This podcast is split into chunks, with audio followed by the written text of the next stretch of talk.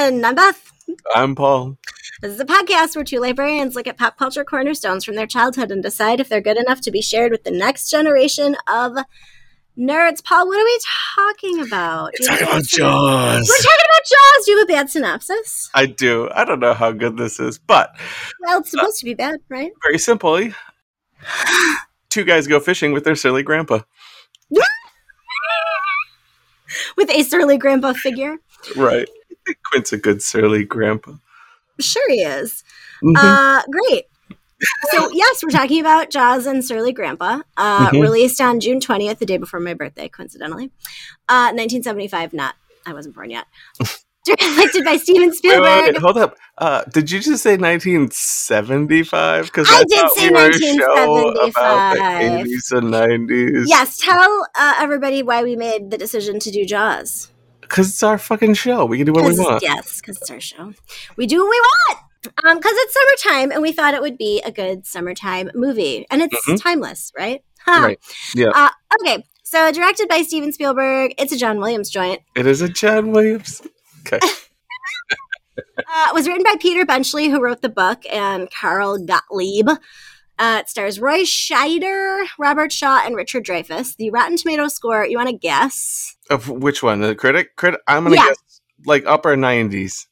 90 freaking 8! All right. Yeah. What in the shit? And then a 90% audience score. um, what was your experience of Jaws? I didn't have much of experience of Jaws. I had, I think I saw this movie, like I, I'm pretty sure I only saw it once through in its entirety, like one time, and then have seen clips. And also, it's just this is one of those movies that's just part of like cultural consciousness. Like you mm-hmm. just know the music, for instance, because it's John Williams and he's amazing, and the music is absolutely timeless and like you can say the music to anybody and they know what you're talking about and i wasn't and born if yet, you were going to quote, say the music to anybody, yeah, there it is. Dun, right and how many times like were you swimming with friends Right. And you just started going dun dun and, and, like everybody knows that you're you're a shark now and you're gonna pull You're a shark now. yeah that's just how that goes so You had different. experience You had different games as a kid than I did. um, yeah, I would say similar. I'm sure that I saw it all the way through at some point, but I've also seen, you know, bits and pieces and chunks of it. I know we both have obnoxious cats right now, but i think your cat just called my cat over I think she did. This is cat communication through this uh, video chat. Um, same as you though, like you know, seen it around. It is in the zeitgeist. It is in the culture. Like Yeah. I actually not that long ago, but not for this, had watched like a documentary on it because it's on a lot of the lists of things. Yeah. you know, and I like to watch the lists of things and and watch the documentaries. So I, I mean, but I hadn't seen it in a million years. So rewatching it was was a trip. yeah Uh, are you ready for two trivia's and a lie? sure All right. So, uh, Jaws was the highest grossing film until the release of Star Wars in 1977. The main animatronic shark was referred to on the set as Joshua, like J A W, Joshua. uh, the shooting of the film was plagued with so many issues, the crew started calling the film flaws. Oh man. I thought I knew this until the last one. I am pretty sure that the first one is true about Star Wars dethroning it. What did you say? Flaws? Flaws and Joshua. See, okay, I am. Pr- I think that the second one is the fiction because I thought that the animatronic shark was named Bruce. So there are three animatronic sharks. Oh shit! Okay, um, flaw. Was there problems? I'll say I'm gonna still stick with the second one being the fiction. I I don't think it was Joshua, so that was the wrong one. You are correct. Oh, You're correct. So, uh, yes, the main the the shark was referred to as Bruce, and Bruce was his lawyer, I didn't know that part of it. Spielberg's lawyer. That's awesome. Correct. And the animatronic shark was referred to as Bruce, not Joshua, but Joshua's funny, right? Yeah, Josh is pretty good. That's better than Bruce. Although if it's his Bruce. lawyer, that, that I mean, yeah, I think that's pretty because I feel like his lawyer is just walking around going, and I don't know why I imagine it as the lawyer from Jurassic Park, but I do. So anyway, Yeah. Yeah. Uh, okay, I have more fun facts. So this was shot mostly on Martha's Vineyard. Uh, it was the first major motion picture to be shot in the ocean, and resultingly was a complete shit show. mhm. Uh, so the art department had three mechanical sharks, and because and I'll get to I don't know my notes are kind of funny, but I'll get to it. They were such a shit show that then it ended up being that it, they mostly had to suggest the presence of the sharks. Like in the original idea was to show them a lot more, but because it Oh. was so they they were just so terrible. That they ended up having to kind of go with the more they call it the more like Hitchcockian oh, okay. way of suggesting it. So, you know, retrospectively, like Spielberg kind of pats himself on the back that it was very like Hitchcockian and suspenseful, especially with John Williams' music. But definitely they anticipated having many more shark faces in here and it just didn't work out. So it was adapted from the book, like I said, by Peter Benchley. So Spielberg said that when he first read the novel, he found himself rooting for the shark because the human characters were so Nice. unlikable. nice. And so when he talked about taking this on, he decided that he wanted to keep some of the source material, but basically only stay super true to the end, to the ending part, and not like the whole beginning part was more character development that they kind of wrote for the movie. And they I've cut out all the these. book. Have you read the book? No, it's they cut- another librarian thing. Where yeah, but it's it definitely not my flavor. no. um, yeah. And Benchley regrets giving sharks such a bad name, actually. Oh, really? Okay. Mhm. Yeah, but they cut out a lot of subplots, including a nov- the novel's adulterous affair between Ellen Brody and Matt Hooper. yeah, so he said he feared it would compromise camaraderie between the men on the Orca. Okay. Okay. So in casting it, they wanted to avoid too big, too many big names or too many big stars. He felt that he wanted like a, somewhat anonymous people, um, so that the audience would believe this was happening to real people. And stars bring so many like impressions along with them that it could corrupt the story, quote unquote. yeah. So he said that he wanted the superstar of the movie to be the shark. um, the role of Brody was offered to Robert Duvall, but the actor was interested in playing Quint. And then Charlton Heston wanted to be in it, but Spielberg Spielberg was like, "No, you're too, like, you're too famous, and your persona is not right for like the police chief of a small town." Can you imagine? Yeah. Right. Um, so here are some of the problems they had filming. So because they were on the open ocean and it hadn't really been done before, like unwanted sailboats drifted into the frame, the cameras got wet, the orca started to sink uh, with Nice. everybody on board. um, and so the prop sharks frequently malfunctioned. So they had one that was like the whole body of it and it sort of was like um not on wheels but it was like the bottom of it was what helped them move it so it was kind of hollow on the bottom and then they had each side like a left view and a right view with the other Mhm. side open to the animatronics so they just stunk to high heaven and they malfunctioned all the time because the non-absorbent neoprene foam that was their skin was not non-absorbent and it like soaked up liquid the, the sharks like ballooned and rotted Oof, and nice. smelled they would get tangled in seaweed um, I guess Gottlieb was nearly decapitated by one of the boat's propellers. Dreyfuss got stuck in the steel cage, and everybody was seasick the whole time. Nice. So I Spielberg, did see when we like as a family we took a vacation and I think it was in second grade and we went to you know like Disney World and all like Universal Studios and all Sure. that and I forget which one had it but like one of the tours we went on you know you're in the little car train yeah, thing yeah. Was it like the Hollywood? There was like an old know. Hollywood ride. was it there used to. MGM one of those parks had Yeah, like yeah, yeah, yeah. you're driving by and then the shark pops out so it's like Yeah, the Jaws yeah. shark and they and I feel like we went to a show where it was like the Jaws show at the Mhm. time. I think there used to be a ride. Yeah. Spielberg calculated that during a 12 hour workday, probably only four hours were actually spent filming. 'Cause it was supposed to take 55 days. It took 159. Holy crap. Mhm. It was a complete shit show. He thought he was going to be ruined as a director. the film was said to have caused a single case of cinematic neurosis in a 17 year old female viewer. Want to guess what that is? What? Cinematic? Cinematic neurosis. I don't know. What does that mean? It is a condition in which viewers exhibit mental health disturbances or worsening of an existing mental health disturbance after viewing a film. Okay. So this poor broad started having anxiety and nightmares and then was just running around screaming, Sharks! Oh, jeez. Yeah. Several decades after the film's release, Lee Fierro, who played Mrs. Kintner, walked into a seafood restaurant and noticed that the menu had an Alex Kintner sandwich on the menu. She commented that she had played his mother so many years ago, and the owner of the restaurant ran out to meet her. It was none other than Jeffrey Voorhees, who had played her son. Ah, Yeah. nice. That's cool. Uh, according to Spielberg, the prop arm where they find Chrissy's body, the, the prop arm looked too fake, so they buried a bitch in the ground. And had her arm sticking out. I was like, that's bananas. I played under. I, I played buried girl Yeah. number one in the arm, and then The I had a straw, like, I guess. When composer John Williams originally played the score for Spielberg, he laughed and was like, haha, that's funny, John, but what did you really have in mind for the theme? Really? yeah. And Oh, he said man. he said later, you know, the movie would only have been half as successful if it didn't have such a great score. No joke. It's John Williams. like you Absolutely, just shut but- the hell up and do what Yeah. he says. I am Paul's retroactively defending 1974 John Williams. So to segue into our notes, that's my first note is motherfucker, it's John Williams. Yeah, absolutely. that's that's uh yeah, that's my first note too. The And music is so good. Yeah. My next note is sexy leg in the moonlight.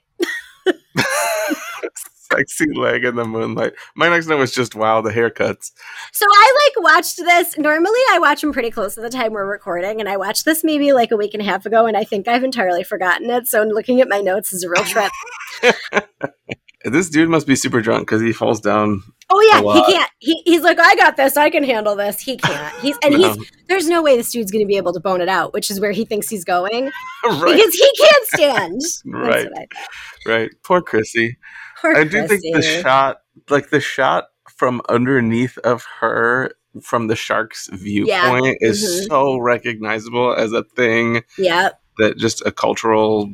Oh, it Thing. makes you feel so vulnerable and creeped. Yeah, Like, it's- it's- yeah, that's my note. This poor girl. So to do that, She gets dragged back and like she doesn't just get eaten and pulled under. Right. She's like whipped around in the So water a they- whole bunch. to film this so she they hired her like almost first because she was um a stunt person and actress and she was also willing to be nude which is Mhm. there's that they like put her in a harness and they attached like 300 pound weights and like were pulling her from side to side to like keep her up and down. And i'm like a that sounds like a recipe for murder. Hmm um and anyway yeah so she it was like super violent like how they did that.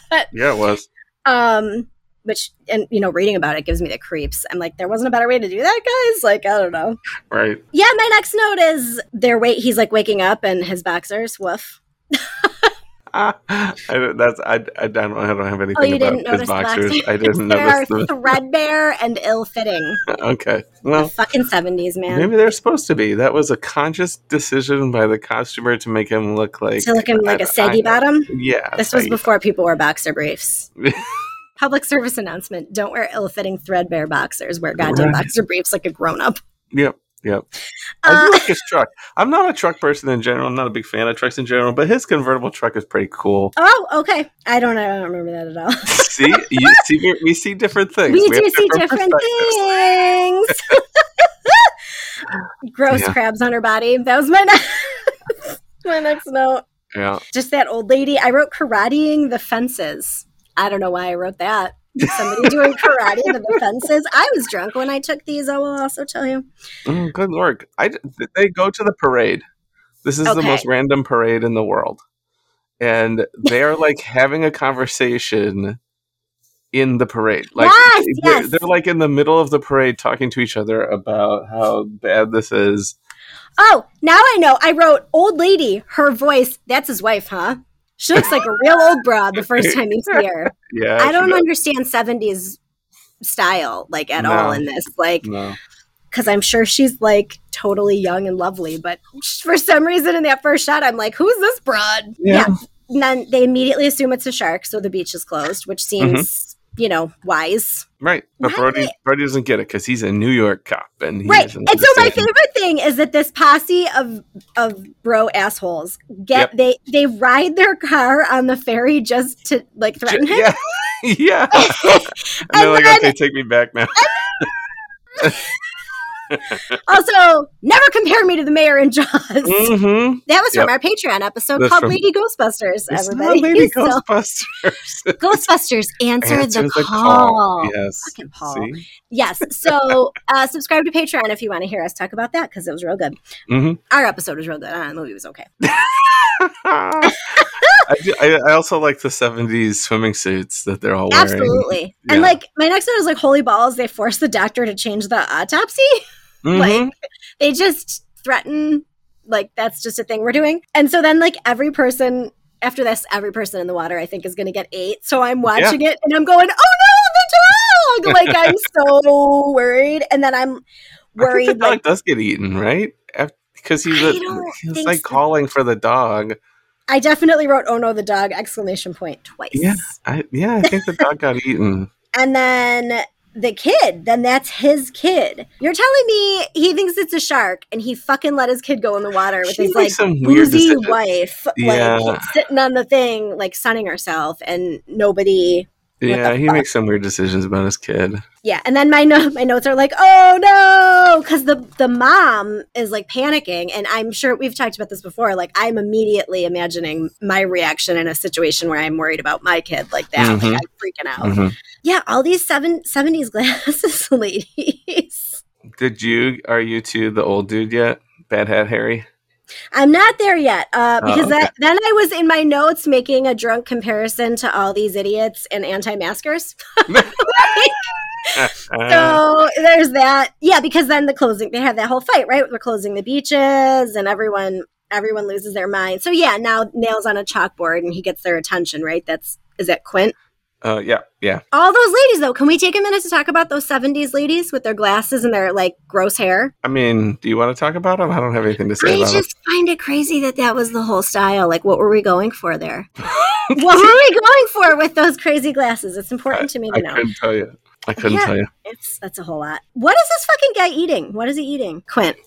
I don't know. So Anything. ten thousand dollars, and he's gonna kill him. And then I'm like, I'm gonna assume that he has some sort of qualifications we don't know about. He's an old salty sea dog. That's his qualifications. Like you're supposed Old, to know that. salty sea dog. Yeah, I'm gonna put that in my it. resume. Okay. Yeah, but you. how That's you- your shark killing qualification. And also just being louder than everybody. right. Well, yeah, yeah. And then I feel like sharks. How do they work? Nobody knows like what they're doing. Like, like Yeah. He studies up. Brody studies up. yes, yes. He there's a- studies up. He She sees does. the shark eating the boat. Idiots on a rowboat, thinking they're gonna kill this with like a with like what like a roast. They have like a chuck roast, and they're gonna. Yep. I don't know. Um, that chain pulls the whole dock off. That's does. Fucking, that's the fuck. You're just like this whole movie is just waiting. Like the the horror of this movie is just the suspense, right? It's the anticipation, Right, because for you know there's a of the murder shark. Like, right. There's a murder yeah. shark. You don't know who's going to get eaten and who's not, and the whole movie is just so. Like, if there had been more shots of the shark, this movie would have been worse. Like the Yes. whole point of it is who's going to get eaten and when. Yeah, the and- whole time you're just low key concerned that like it's gonna get you in the bathroom. Like I Right. don't know why you think it's gonna like it's like everywhere. Like oh no, Jaws! Like right. At one point, Bro, I think it's Brody yells, "Everybody out!" and everyone on the beach rushes into the water. I was so worried that somebody was because they're trying to get their kids right, and like that you're one kid did get eaten. I think at that yes, point. and like somebody gets like trampled. Someone tramples grandpa because they like Yeah, right. they're all like Yeah. oh fucking dummies. Everybody's a I, dummy. I wanted. I actually looked up after this where this was filmed because I guess I've never been to Martha's Vineyard, but Me I've been on the Atlantic a lot. Uh, I mean, relatively a lot. We go over a year, but the water there's so calm. I couldn't believe how calm everything was when they were swimming and stuff. It looked like a lake. I, don't know. Right. Do you think they like shut down travel in order to film this? I would assume that they would have know. like put some like markers up to not have know. people right in the shots, but Like, could you, maybe people like summering there could just be extras on the Yeah, probably. I don't know. I mean, Oh. isn't Martha's Vineyard like where rich people hang out? I think that's what it's known for, but Yeah, so I don't know. I don't know. So then Richard Dreyfuss shows up, and there's all Okay, hold these on, idiots. hold on, hold on, hold on. Oh, okay. You're wait. So I have to say, the the Bad Hat Harry is like a, that's some Bad Hat Harry. That's like Wait, I don't even line. remember where that is. Where do they say that? He's the, this the old dude who comes and talks to Brody on the beach when he's standing on the beach, Yeah. like at everything. This old dude has some serious boobs. Did you not notice the boobs on this old dude? No, oh what Oh dude? my God, Bad Hat Harry. Okay, so Bad Hat Harry is also a famous line, and like Bryan Singer started his whole career with or what a production company or whatever is Bad yes, Hat the, Harry. the production company is Bad Hat Harry. Yes. but like the guy Harry, Harry who has the bad hat on is like this. Just look up a picture of actual Harry. Jesus Christ. All right, here we go.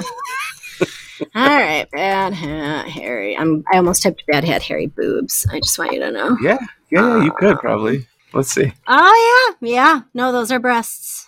okay, well, yeah. I guess I just blocked that out. Like I was. It One ear is out. Uh huh. Like what is this? It's like a swim cap. Is that what we're? Mm-hmm. Yeah. Yeah, Yeah. that's not great. Like I want These are the perils of aging, I guess. some bad hat Harry. That's Anyway, that was, that's a good line. And there's this, there's this in this picture, there's his like boozy wife in the background with the hat and the glasses, and she's she's checking him out. She's like, hmm. I'm pretty sure this movie is just a whole like an indictment of small town politics and capitalism, right? Like Yeah, yeah, that's the real shark, Paul. that's the real shark. that's the real monster. Jesus fucking Christ. All these people are dreadful. Parallel, yeah, they are. Right, he's, he's the real monster as us.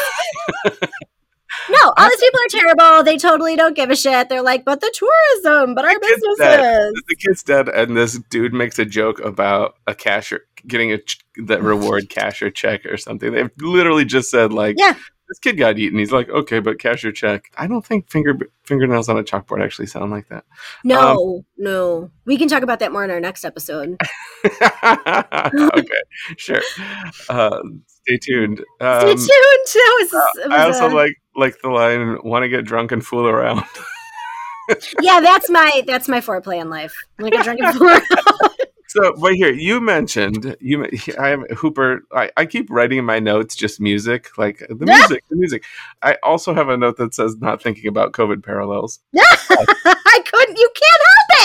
But I don't, Beth. I don't know if you uh, saw it, but our on Twitter you were called out. Oh um, yes. So about we have Hooper showing up here, yeah, Richard Dreyfuss, and you were called out. I didn't watch the thing. I didn't. I didn't watch the thing either, and I meant to watch it today before we recorded. Should we pause and I watch it so I can yeah, say? just watch it. I'll, I'll right. watch it too if I can find it. Richard Dreyfuss was a snack in the seventies Beth was called out on Twitter. by By former guest TJ, right? That's TJ. Because okay, so we all acknowledge that I'm a horny idiot. um and what and we'll post it we'll like whatever he sent a video that was a video of these two lovely girls singing a song with ukuleles about how richard dreyfuss was a snack in the 70s Yep. here's my ruling on this literally i do not want to fuck anybody in this movie but if i have to pick somebody it's richard dreyfuss like Okay. that I'm not I'm not disagreeing. The the like the giant like 70s poofy afro and the beard, it's not like my top look or anything. but like it's not bad. It's not Okay. bad. Not, I'm so not- not bad. Not dreamy, not a snack, just not bad. I wouldn't go snack, but I don't want to make out with anyone else. So if. I, if Richard Dreyfuss said, "Hey, you want to get drunk and fool around?" I'd be like, "Yeah, man, fine, it's fine, all right." Probably that sexy leg in the beginning I liked better, but she died. oh, okay. I probably Yeah. would have rather gone skinny dipping with her, to be completely honest. But anyway, Richard So Dreyfuss shows up. They Yeah. think they caught it. It's not the right shark, obviously. Hey, so here's a fun fact. Yeah, That was a real dead shark. Did you read that? from Florida. They were like, "Oh, that's fine. We just found it. And it was crap." like they brought it to Martha's Vineyard, and it was like decomposing and smelled. Gross. awful. Everything smelled awful on this set. It was a Oof. big, smelly fish armpit. This whole And set. I read that the like, internal organs were like falling down inside of it towards the mouth. Like nope. so. Gross. Gross. And they're having this whole argument on the dock where the mayor's like, no, no, we're good, we're good. And they're like, mm, it's definitely not the right thing. This is like an easy to figure out thing. Right. And they like don't, I, part of me wanted to see him just do it right on the dock to be an asshole because Mhm. what's stopping him from doing so? Like, Yeah, yeah, you yeah. know? But instead they sneak in in the middle of the night. Oh, but the grieving mom shows up and she smacks the shit out of him. right. I feel awful for that mom, right? It's terrible. So yeah, how does the delay like they could just they could just take it in private. Like why do they delay the cutting it open? I was so I mad about it. I wrote like 12 notes about it. The dead shark literally has arrows sticking out of it. I like that there was apparently Yeah. some guy who was like, "Hey, I'm gonna get the reward with my bow and arrow. I'm gonna find this shark." Right, right. So he comes over to dinner. Like give us a kiss. Oh, give us a kiss. Why? Because I need it. Ew. I don't like it. Yep. Uh, I, I wrote at this point, I think it's really kind of funny and maybe kind of ironic that in the movie, right, they're complaining about, like, the mayor's big point is, oh no, we can't, we have to tell people we caught it, it's all done because, you know, people won't come here and spend their money, right? Sure. That's his big thing. But the making of this movie probably had, like, a huge impact Absolutely notably did. I read that as a fact So in two ironic, different places. it? Like, So in two different places, they were like, this actually caused a huge, like, notable decrease in people buying like the package vacations that they Yeah. would get at that Yeah, yeah. time. Like, It just seems- absolutely, just seems kind um, of absolutely did. Um, so anyway, for some reason, Hooper shows up for dinner, and they are drinking actual grape juice. They're like, oh, we we have wine, and I'm like, that's grape juice. Uh, It just like Brody just pours half the bottle into his beer glass. That was Sure nice. um, why did they move there if he hates water? I don't. I- I-. I didn't quite get that either. Yeah. stupid. But more importantly, Hooper's outfit is jeans, a jean shirt, and a jean jacket. Where'd you we, get the are, uh, are we- Canadian tuxedo denim, Dan? are we bringing this look back anytime soon? I got. I wear need- that every day. I'm, uh, that's a lie, fucks. I'm never wearing jeans again in my life. No, No, I only wear leggings now.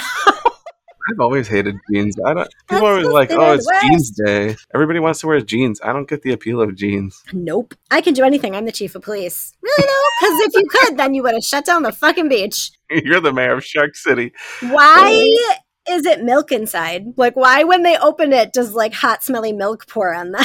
That's, That's what's inside all sharks. Sharks are Gross. just full of milk. gross. hmm Yeah, he drunk talks about why he moved there, and then he says, "Do you want a pretzel?" I don't know. Are you rich? Yeah.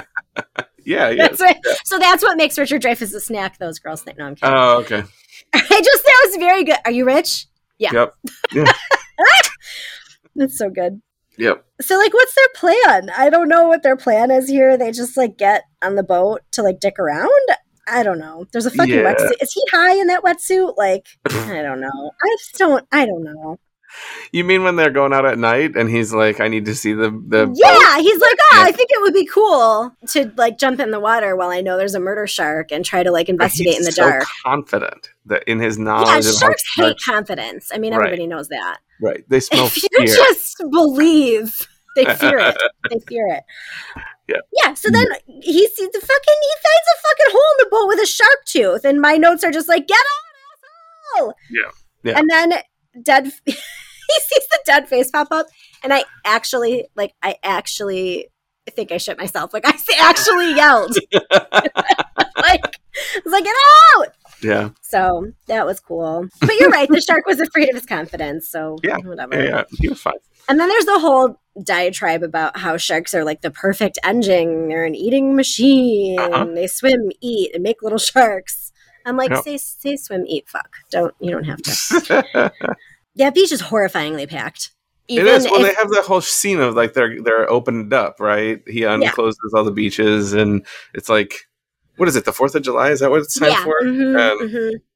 and all the people. I do kind of like going back to the 70s for this movie just to see the fashion because you get to see that shot of like everybody coming off the boat in their different outfits and stuff. yeah, yeah, yeah, I yeah. actually Yeah, backed that was a couple cool. times because I like because you know I focus more on details for this watch and stuff Right. and to to just go back and be like So here's my thing. Everyone is on the beach terrified. Yep. And then they get like peer pressured to go in and they send their goddamn kid. Right.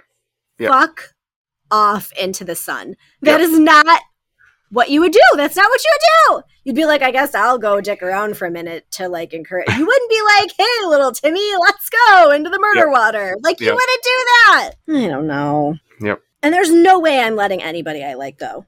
Like, there's No. no. So then, so that Wait, never is this the part where they, he's like, "Hey, go sail your boat in the in the the pond"? What does he say? Is that this part? Yeah, I wrote the pond. Oh no. Yeah, because he's like, "Hey, the pond won't be dangerous," and I'm like, "Oh, clearly." He's like, "Oh, we, it's not connected or anything."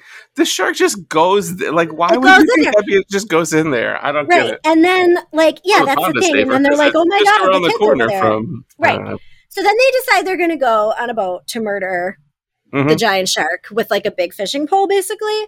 And there is no way I'm letting my husband, who is afraid of water, He's who is, terrified. I, there's no universe. He's not going to be helpful.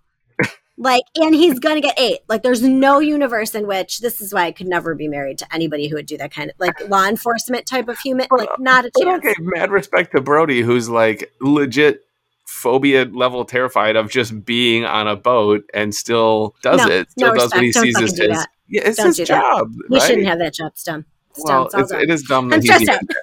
he's he's he's dumb. Like, why did he take that job in the first place? But he feels like now he's he's got to punch a shark. Like, fuck. punches shark.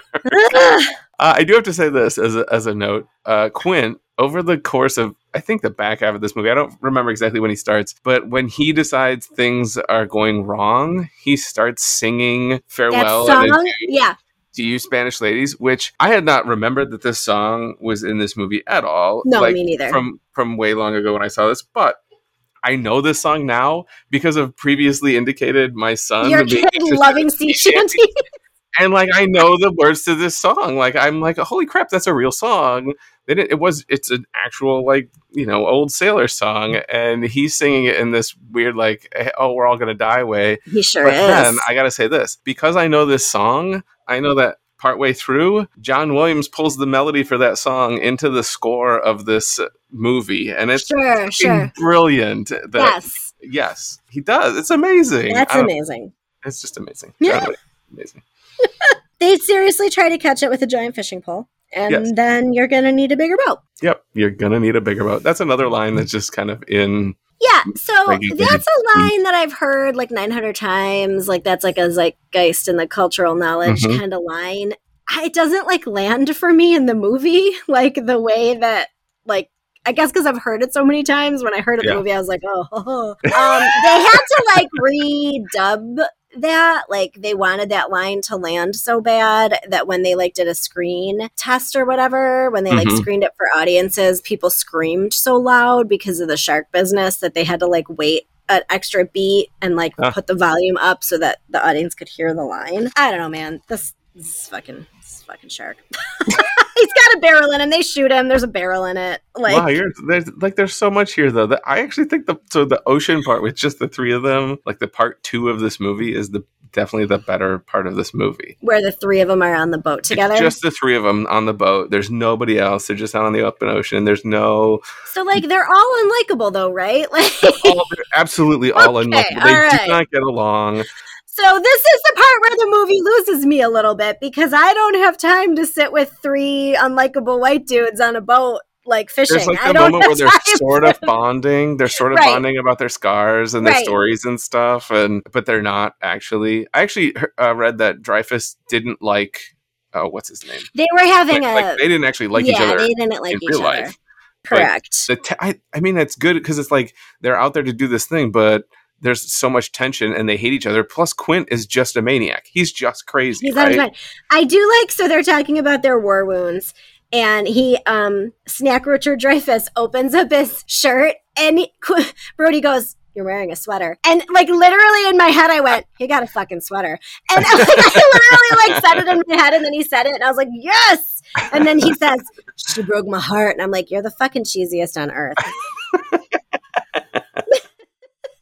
I don't know. Then he talks about the thing, black eyes, doll's eyes. Oh, he's talking about the USS Indianapolis? About the, yeah, yeah yeah yeah he's Um, right i mean he's kind of Yes, right no, they're terrifying. Listen, I they get sing it. show me the way to go home They Like, do, they do.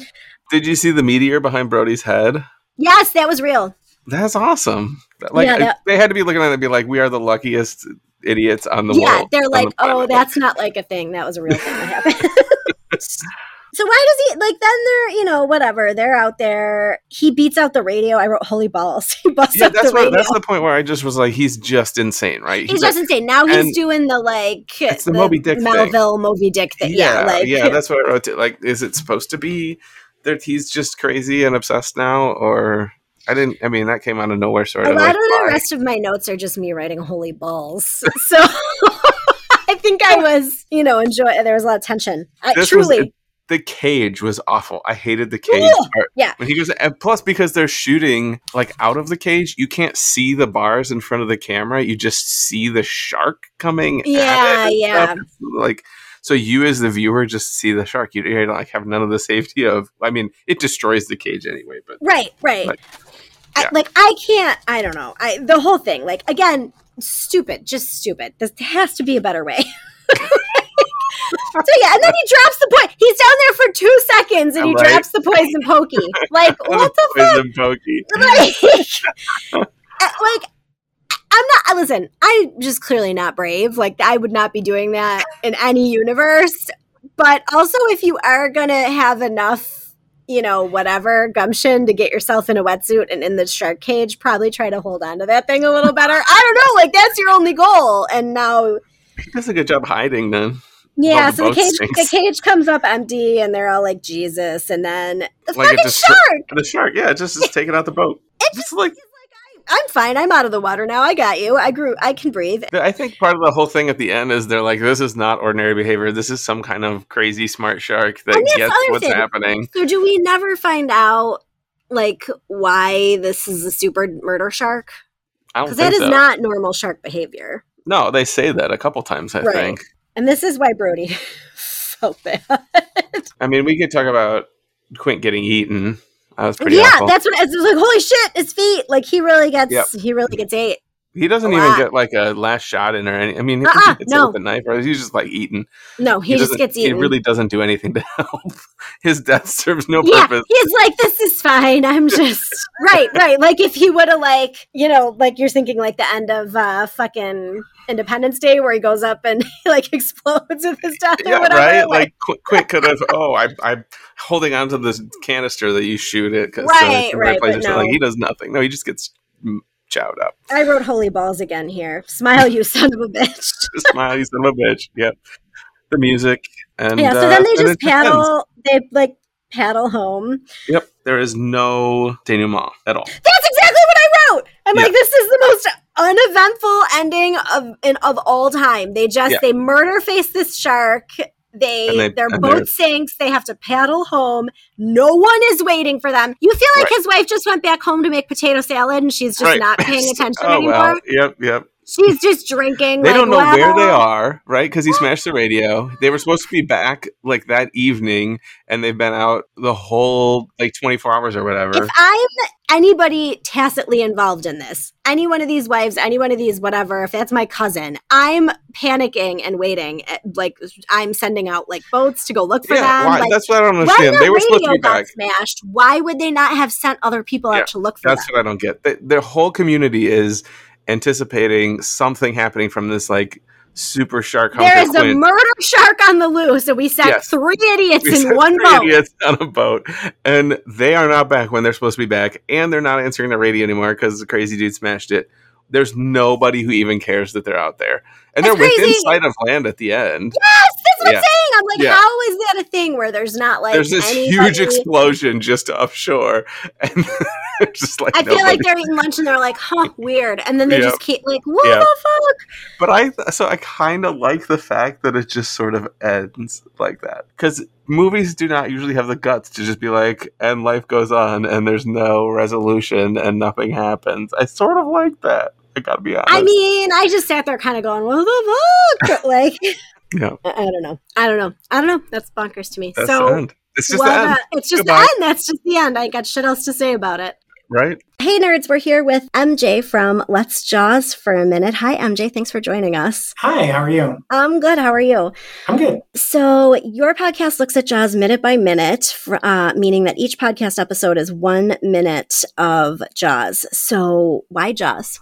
Jaws because it's one of the greatest films of all time. I think it's really accessible from an analysis standpoint. You know, there's there's a lot on the surface, obviously, I guess ocean pun not intended, but there's there's a lot that you can pick up on really easily, but then within those things you can really kind of like poke around them and explore and kind of live in in the the themes that are presented, but they're easy to immediately kind of like you can watch the movie and like understand what it's about besides a shark. What made you decide specifically Jaws? When did you kind of fall in love with it? I fell in love with Jaws um, around 2012 when the Blu-ray came out. It was, you know, as it, it wasn't a movie. It, it was a movie that I'd seen as a child, but didn't really. It didn't air a lot in America. One thing I'm learning about doing Let's Jaws for a minute, and Sarah, my co-host, is based in the UK most of our guests are based in the UK. Okay. It's on it's on over there like Shawshank Redemption is on over here. Ah, that's funny. So yeah, Shawshank is everywhere. yeah, Shawshank's on like every weekend and Jaws is like that in the UK, but it's not on that often here. No, no. That was our experience too. We were like, we know we saw it, but we can't remember when. And Yeah.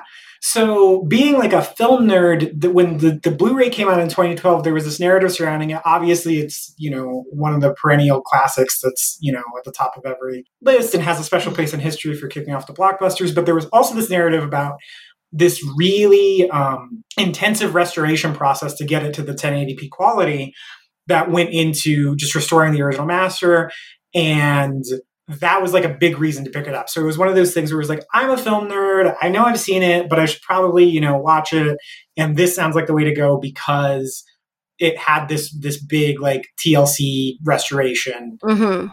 given to it. So I picked it up and immediately fell in love with it. Like it, it just kind of hit me either at the right moment in my early 20s, late teens, or some there was something about it that just kind of like unlocked the movie for me where it was like, oh, this is one of the greatest films ever made. Like there there's a reason why people are clamoring over this Blu-ray release. And the, the Blu-ray looks incredible. It's such a good restoration. Yeah, that's really cool. I watched a little bit about them restoring it. So, what's one thing that surprised you in doing the podcast? that it works. Um, it, it does not seem. I think on the surface, uh, like it doesn't seem like it should work. It sounds like a crazy idea. This, um, you know, and we're certainly not the first minute by minute podcast. That, that that distinction goes to Star Wars Minute. But when you look at Star Wars and you look at the fan base over the years, and there's nine movies now, six at the time they started the show. You go, oh yeah, this is you know this is there's there's not Jaws conventions. Uh, although by the end right. of our, our show, maybe there will be. But there, you know, there's there's Star Wars conventions. There's Star Star Wars Celebration was happening long before Disney took over the franchise. sure, So, sure. you know, that's that's a that's a hardcore fan base. You don't see a lot of people cosplaying in conventions as characters from Jaws. Uh, No, I think no. you've seen an uptick in it recently, which I love. But you know, it's not one of the go-to cosplay scenes the way Star Wars is. Like people are who love Jaws love Jaws, but they're not like there's not. It's not a sci-fi epic, you know, with all these roots in medieval fantasy and Kurosawa films and all these like very like well-known influences that you can go and explore Right. while you're doing a minute by minute breakdown. So the fact that, you know, each week we come away with an hour long episode, we're like, eh, okay, it, it worked this time is, you know, it, it kind of feels like a tightrope walk uh, every time we sit down to record. We're like, is this going to be our first episode? Where we're like, I don't know. They're on the water. Uh-huh. But I, I feel like, you know, so I've listened to the first couple um, episodes that you guys did, and it's interesting because I we, sometimes Paul and I think that too when we're starting a podcast, like, oh, what are we going to talk about? But when you really start thinking about it and talking about it, if you're a passionate film nerd, you know, it I think it just flows, and so um, that's really interesting. What's your favorite scene or uh, minute so far?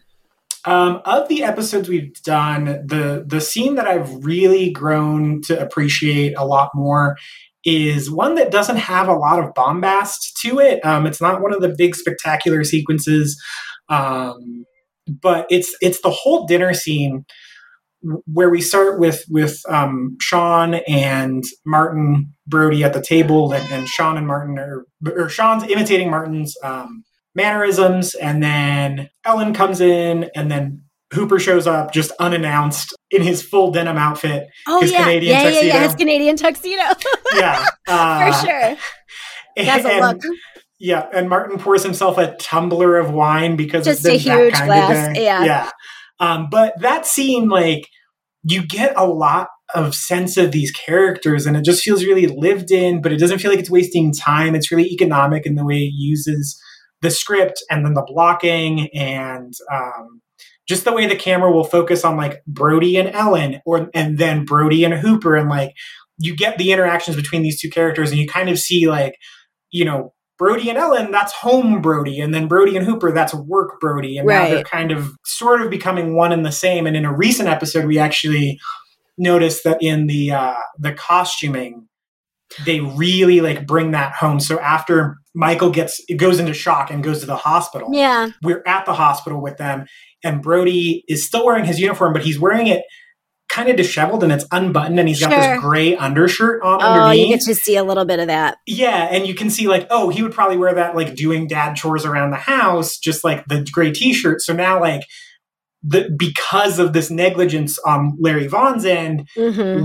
both of these worlds are one and the same. There's no separation between work Brody and home Brody now. Right, And right. This, this is a mission for both types of Brody now. Yeah, Um, so, and I think the seeds of that are planted in that scene. So that was one where I really like. After we did, I think we did two episodes on that scene. One with the Sean a- aspect, and one with the um, the Hooper aspect, and it was just really like, oh, this scene is so important to the rest of the film, and just like Right. overarching. kind of sets up a lot of the like relationships you see to come. Yeah, exactly. Cooper and yeah, that's really interesting. So when you think about the next generation of nerds, uh, when do you think is the best time to see Jaws for the first time? I think late teens probably nowadays. Um, one, the movie is su- surprisingly scary and gory for a, a PG. Right. Yeah. you know, it's it's one of those ones where you're like, man, can't believe that I didn't get an R rating, especially with like the, the severed legs and like Chrissy's arm and just like Right, the attacks right. are really brutal. And they're actually cleaned up quite a bit from the book. oh yeah. Yeah. yeah, the, the book the book sucks. I was going to ask you, have you read it? Yeah, I I, Sure. I read it. Um, the thing about the book, uh, to, to kind of follow that rabbit hole, the thing about the book is no Jaws fan will ever tell you to read the book. Like I have never heard Right. a single Jaws fan be like, "Oh, you have to read the book," because the book sucks. But every Jaws fan, every hardcore Jaws fan, at some point in their Jaws fandom, goes, "I should probably read the book. I've never read the book." And then they read the book and they're like, "Oh my god, that's why I've never read the book." Like no one Yeah. talks about it because it's terrible. Oh, so that's so funny because so Paul and I are librarians and we were library shaming each other that neither of us have ever read Jaws. It sucks. It's not a good book. So, but I but I do a lot of like research and trivia, and I had read a lot about the process of um, Spielberg and and adapting it, and what what Mhm. he wanted to include and what he wanted to take out, and you know the movie he was trying to make versus what the what the novel is. And you might have heard this quote, but he said something along the lines of, you know, the most likable character in the book is the shark. You're rooting for the shark. yeah, everyone sucks in the in the book. Like everyone's just like the worst type of person, and like yeah, it's it's it's really funny too because Peter Benchley has a writing credit on the film, and he wrote Yeah. the book. right. And you know, you you read the book, and then you look at the film, and you go, which parts of these did Peter Benchley write? Because I don't think it's and there's almost nothing I don't like about the movie, so it's like it's got to be the stuff I don't like because I don't like the book. it's I, I think you're right and he had said something along the lines like he had done a lot of it and then there were many rewrites with hiring you know Yeah. other other people to come in and clean it up and polish it and all of that and um, he kind of said like yeah i was basically just you know advising by the time by Yeah, the time well, they were really yeah he's in the movie and Yeah. I I love him in the movie. He plays this like super 1970s Anchorman like right he right looks straight out of the movie Anchorman with those lapels. he does it's no joke Yeah, and he, he he has one of my favorite lines of the movies where where he talks about um uh, a cloud has hung over this peaceful uh, island community, a cloud in the shape of a killer shark. It's such a like 1970s Oh, Anchorman line. i don't know how i didn't miss that's beautiful And that's the part I hope he wrote. I hope he wrote his own dialogue for that because it's it's real great. I feel like I'd like to imagine that in my head. That's what, how it went down. Yeah, that's my Um, headcanon is that yeah, Peter eventually sure. wrote uh, a cloud in the shape of a killer He shark. just ad libbed it. Oh, that's Yeah. beautiful. That's great. What's a newer horror movie that you think follows in Jaws' footsteps? Ooh, good question. Oh my gosh, let me pull up my Letterboxd here. Yeah. Uh, there was something semi recently where I was like, "Hey, wait a minute, this is this is Jaws." Yeah. Let's see. It's hard. I mean, it's hard to pick your favorites. Yeah, there it was. There was something that like I felt like had a big Jaws influence that I watched recently, and I couldn't remember. I don't remember what it was. I'm not seeing it specifically here. I think one that came out this year that I really loved. That it's it's. I don't think it will have the staying power of Jaws necessarily, but few things do. I don't think that's necessarily a metric, a fair metric to compare. right. Um, but there was a movie that came out earlier this year called The Empty Man Oh, that I loved. It's a it's a it's a studio horror movie. I think it's Fox or WB. It kind of got dumped, obviously, because you know Sure, sure. and stuff. But it kind of got dumped onto the streaming platforms un- unceremoniously for Mhm. for rent.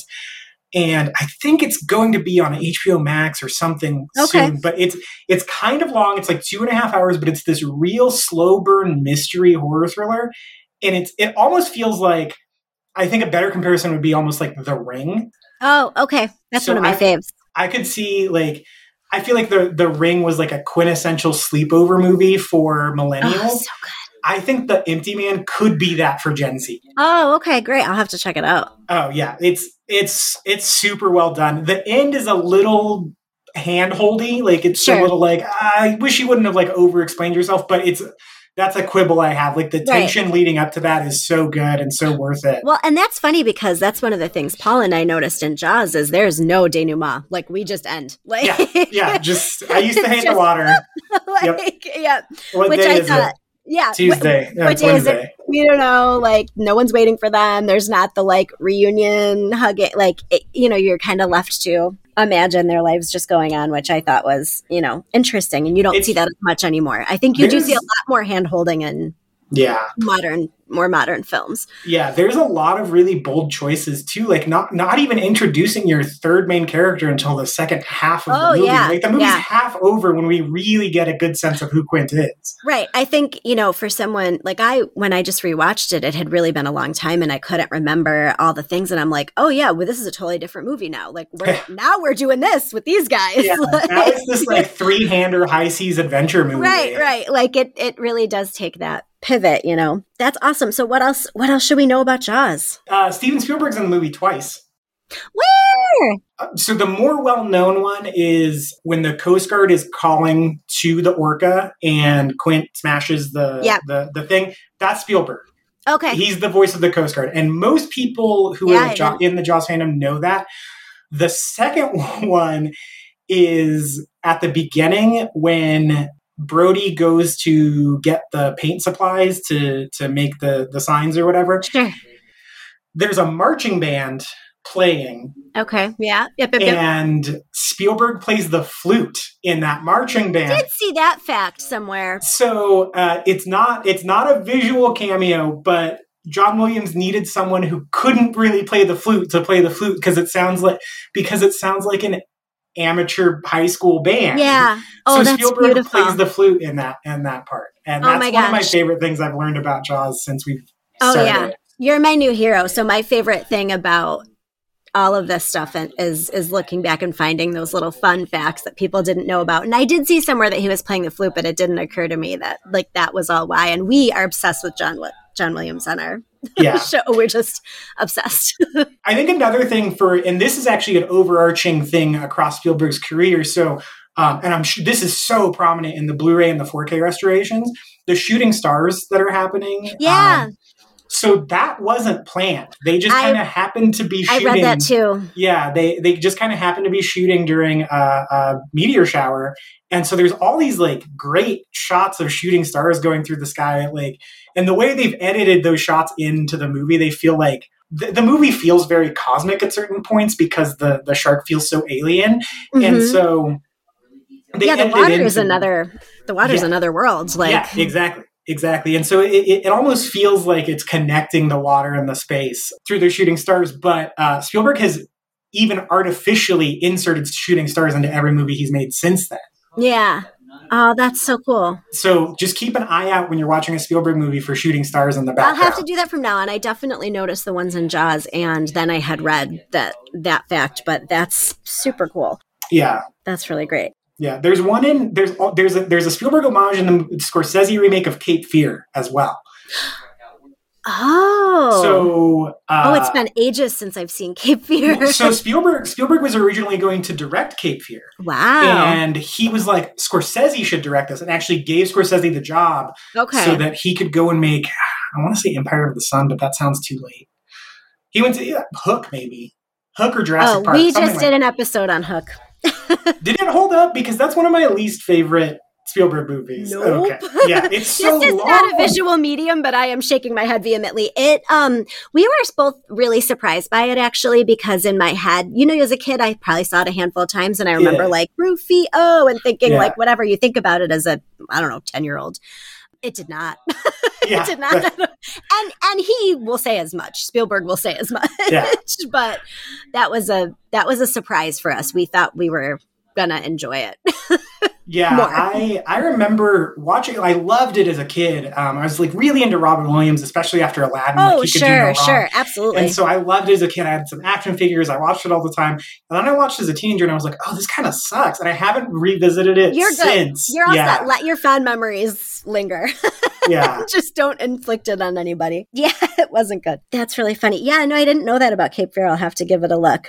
So, other than Jaws, what's your favorite Spielberg Oh, or gosh. ones that you love? Yeah, if you had to do, if you had to do a different movie minute by minute, a different Spielberg movie, minute by minute. or any movie really. Any movie, I would do almost complete end of the spectrum. Uh, Creed, the the the Rocky remake Oh, type yeah, yeah, thing yeah. or sequel thing. I love that movie. That was a film, and I think very much like Jaws. Obviously, it's this inspirational sports drama and not like a horror thriller, uh, man versus nature type story. But that is a film that when I watched it, I was so in awe of the visual storytelling of it. Like, because the, the movie is about, you know, Adonis Creed, who is Apollo Creed's son from the original Sure. Rocky movie.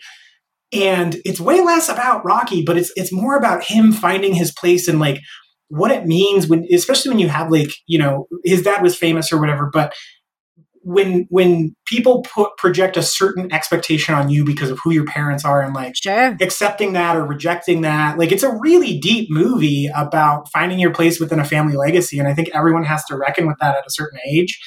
And um, the way that the, the film blends the script and the themes within the script with the way it's illustrated in the the visual storytelling. For example, the very beginning of the film, he gets picked up by his mom and she says like what's your name or whatever and he doesn't respond but the mo- the the title of the movie comes in Oh, in that's cool. gigantic letters it just says creed and it's it, i mean it takes up the whole screen and it's gigantic letters so you, it's showing that the legacy of apollo creed is looming over this child Absolutely. Yeah. and if from the get-go like he's already got the deck stacked against him in a certain way Right. and uh that was the moment during the movie where I was like, oh, I'm in for something special. And then the rest of the movie, like, it keeps delivering on that one moment at the beginning. It's so, so well done. And I think kind of underrated. Ryan Coogler directs the crap out of it. He made Black Panther. Yeah. Um, so if you like Black Panther, go watch Creed. Um, yeah, oh, that's a great recommendation. Even if you're if you're um unfamiliar with the Rocky movies, I think it's more than worth a watch. Like just the the the, the way he he tells that story is so so good. I think it's one of the best movies of the decade. Oh, that's great. Um, thanks so much for taking the time to talk to us, guys. If you want to hear more Jaws goodness, um, Jaws for a Minute podcast is on Twitter at Jaws for a Minute, and I'm assuming we can find you anywhere we can find podcasts. Yep, yeah, we're on all the major platforms. Awesome. Thank you so much, MJ, for talking with me today. Yeah, of course. Thanks for having me. What uh, What are your thoughts on this? I so I think that this clearly not anytime soon, but I do think it goes in my canon as like a classic. It's like one of those things where you have to know Jaws. It's so iconic. It's the the only problem is it's also really terrifying in right. a, a very real way. Like, oh no, we go to the beach every year. Like this is this is it makes you think about that stuff. And but it is that it's such an iconic horror sort of movie that I feel like it goes in my canon. What about you? I don't know if I enjoyed watching it. Yeah. like like looking back at it now i think when i was watching it i was more or less invested it is in terms of storytelling it's whatever but like the suspense is good the timing is good the music is phenomenal i Mhm. like a monster movie like a lot i don't know if i feel like i have to because you said you have to know jaws right and you do but you already just know jaws by being alive Yeah. because Yeah, people do the do. dun, dun, like and because yeah like i don't think my kids are gonna have a better life by knowing like you gotta have a bigger boat like and they'll probably hear it you know Yeah. like Yeah. so i'm undecided i don't i don't Okay. i don't know for me for uh, the purposes of watching something to enjoy it i kind of prefer like the old goofy bee monster movies and i think i'd rather watch like a godzilla or a king kong before like the jaws summer blockbuster monster movie but Yeah. my kids really end up liking scary movies or thrillery movies, then I would certainly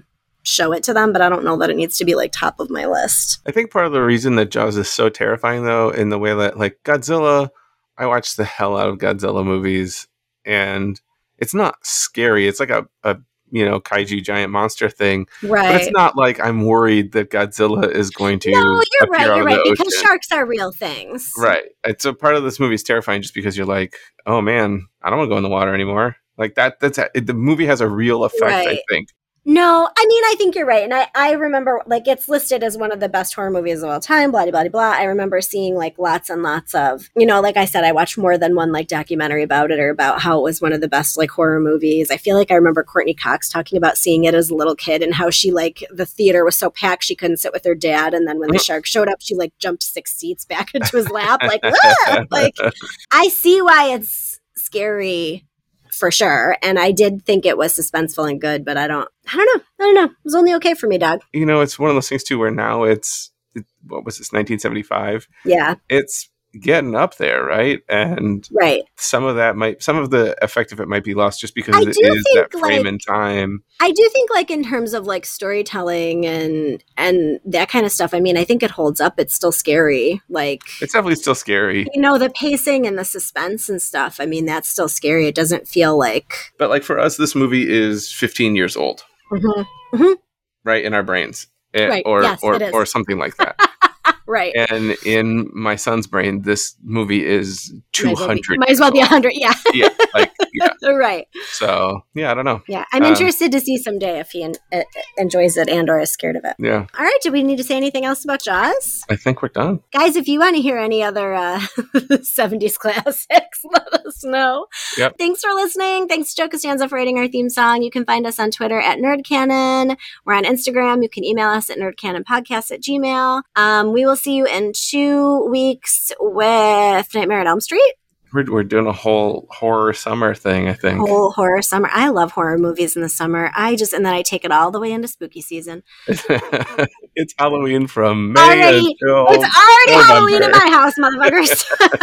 um, we have been doing good stuff on Patreon. You should come find us and be friends with us. It's uh, patreon.com slash nerdcanon. And until next time, keep the nerd alive. don't go in the water. Dun.